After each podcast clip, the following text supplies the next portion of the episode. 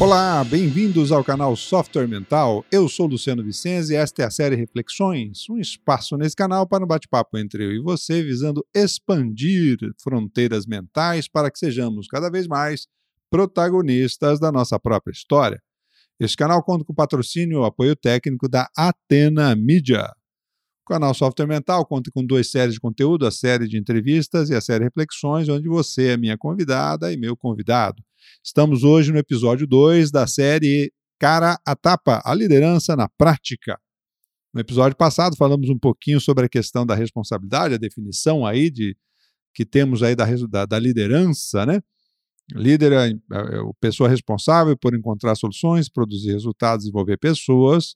E onde eu destaquei no episódio anterior que a palavra mais difícil aí é responsável. Nós não somos socialmente preparados, organizados, nem o nosso cérebro gosta muito dessa palavra responsável. Isso porque diluir a responsabilidade em grupo sempre parece melhor e mais seguro. E para que o indivíduo desenvolva a liderança, é fundamental que, num primeiro momento, ele desenvolva essa responsabilidade. Qual é o medo, então, de assumir, ou a dificuldade de assumir essa responsabilidade?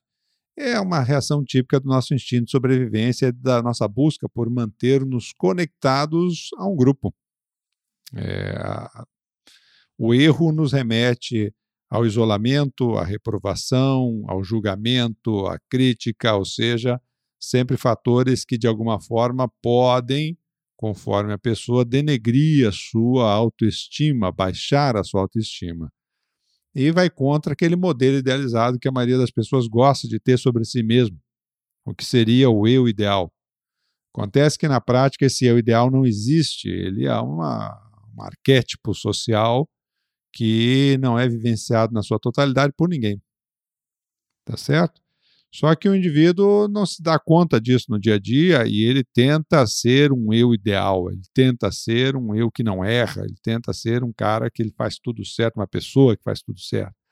E aí fica mais difícil de entender o, o que o termo responsável significa.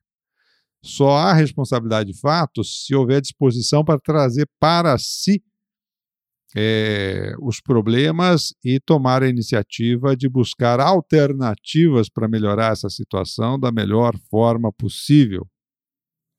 Então, um primeiro passo é desdramatizar os próprios erros.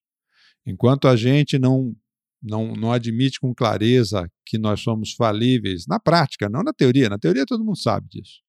É na prática assumir é, do ponto de vista emocional, do ponto de vista sentido, que você é uma pessoa falível e que vai errar, já errou e vai errar muito ainda na vida, é, não, não há muito espaço para, de fato, assumir a responsabilidade. A reação inicial é a transferência de responsabilidade.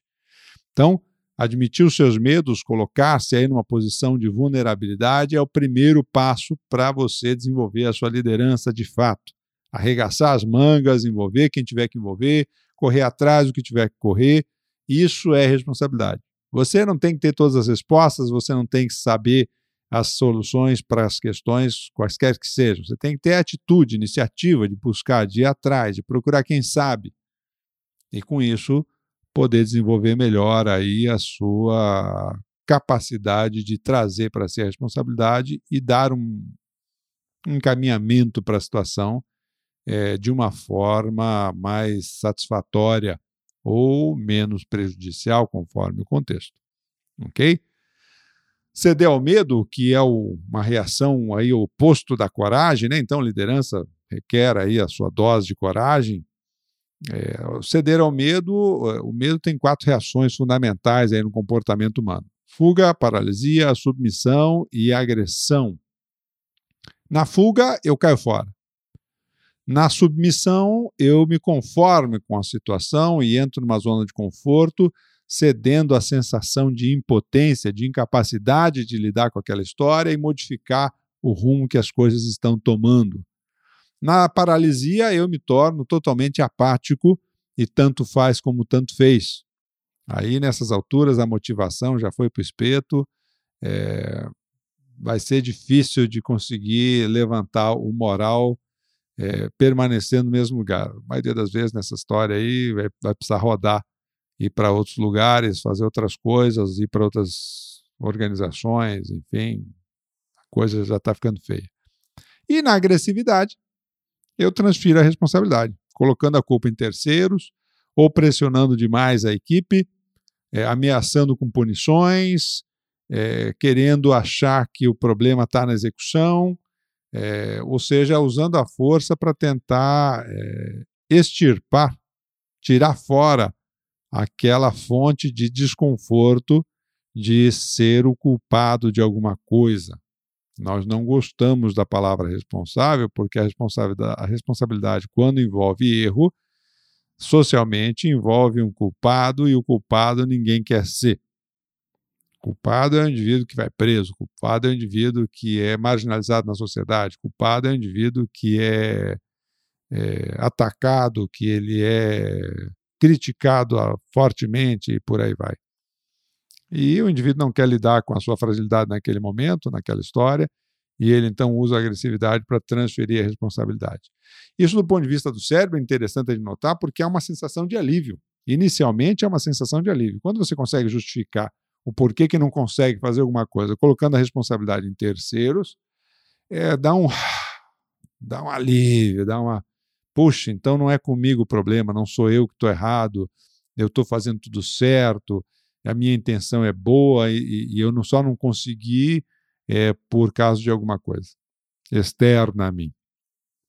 O cérebro gosta, registra essa rotina e não raro vai tentar repeti-la várias vezes toda vez que você estiver numa situação em que o resultado não é o melhor, o primeiro impulso do cérebro é desencadear uma rotina onde você procura por um responsável fora de você. Então veja que aí é, um, é, é o funcionamento do hardware e do software do nosso cérebro. Uma vez que você gravou nele uma determinada rotina, puxa, eu usei essa estratégia quando era criança, quebrei o vaso, mas botei a culpa no, no vizinho e passou e eu me dei bem. Ai, que alívio, não vou apanhar do meu pai nem da minha mãe. E aí gravou essa rotina aí no software, e agora, passado não sei quantos anos ou décadas depois, vem a situação de problema e eu quero usar a mesma estratégia que eu usei lá com meu vizinho quando era criança. Aí lascou o pau da goiaba, a sua responsabilidade desaparece e a sua liderança vai para o espeto junto com ela. Ok? Então, algumas dicas para você começar a assumir a responsabilidade de fato e de direito se você estiver aí numa condição de hierarquia organizacional. Primeiro aspecto, reconheça e assuma suas vulnerabilidades como uma forma consciente de saber onde e quando precisa solicitar apoio para cumprir com as suas tarefas, com as suas obrigações. Dois, tenha consciência de que nessa fase de transição de cenários onde a gente está hoje, no processo de mudança acelerada, todos estão procurando ajustar, por exemplo, as suas competências organizacionais.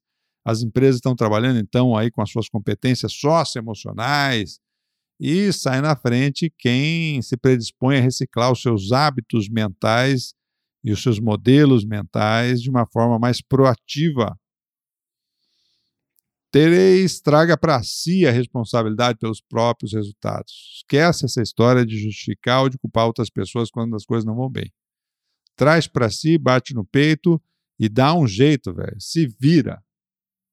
Porque é, ficar remoendo erro não resolve nada. Pelo contrário, só tira a sua noite e a sua saúde. Anota o que, que deu errado, vê o que, que você vai fazer da próxima vez para ver se não repete o erro Procura ficar atento a isso, fecha o caderno, vai dormir, que amanhã é outro dia. Não fica amargando os seus erros, não, porque isso aí é só bola nas costas. Quatro, a base de todos os medos é a falta de informação, o que nos remete, por exemplo, ao medo do, do desconhecido, o, medo da desconexão, por exemplo. É, ou seja, Deus perder o convívio com determinadas pessoas ou com um grupo de pessoas que me é mais afim é um primeiro medo. Como é que vai, como é que vai ser minha vida após isso? É, o medo da morte é outro grande medo desconhecido, tá? Mas daí dizem que é assim, mas será que é mesmo? Então a pessoa não conhece, tem medo daquilo. Então A base de todo medo é a falta de informação. A gente precisa buscar informação. E a melhor forma de superar o medo, então, é com informação e experiência, ou seja, aplicando aquilo que tem de conhecimento.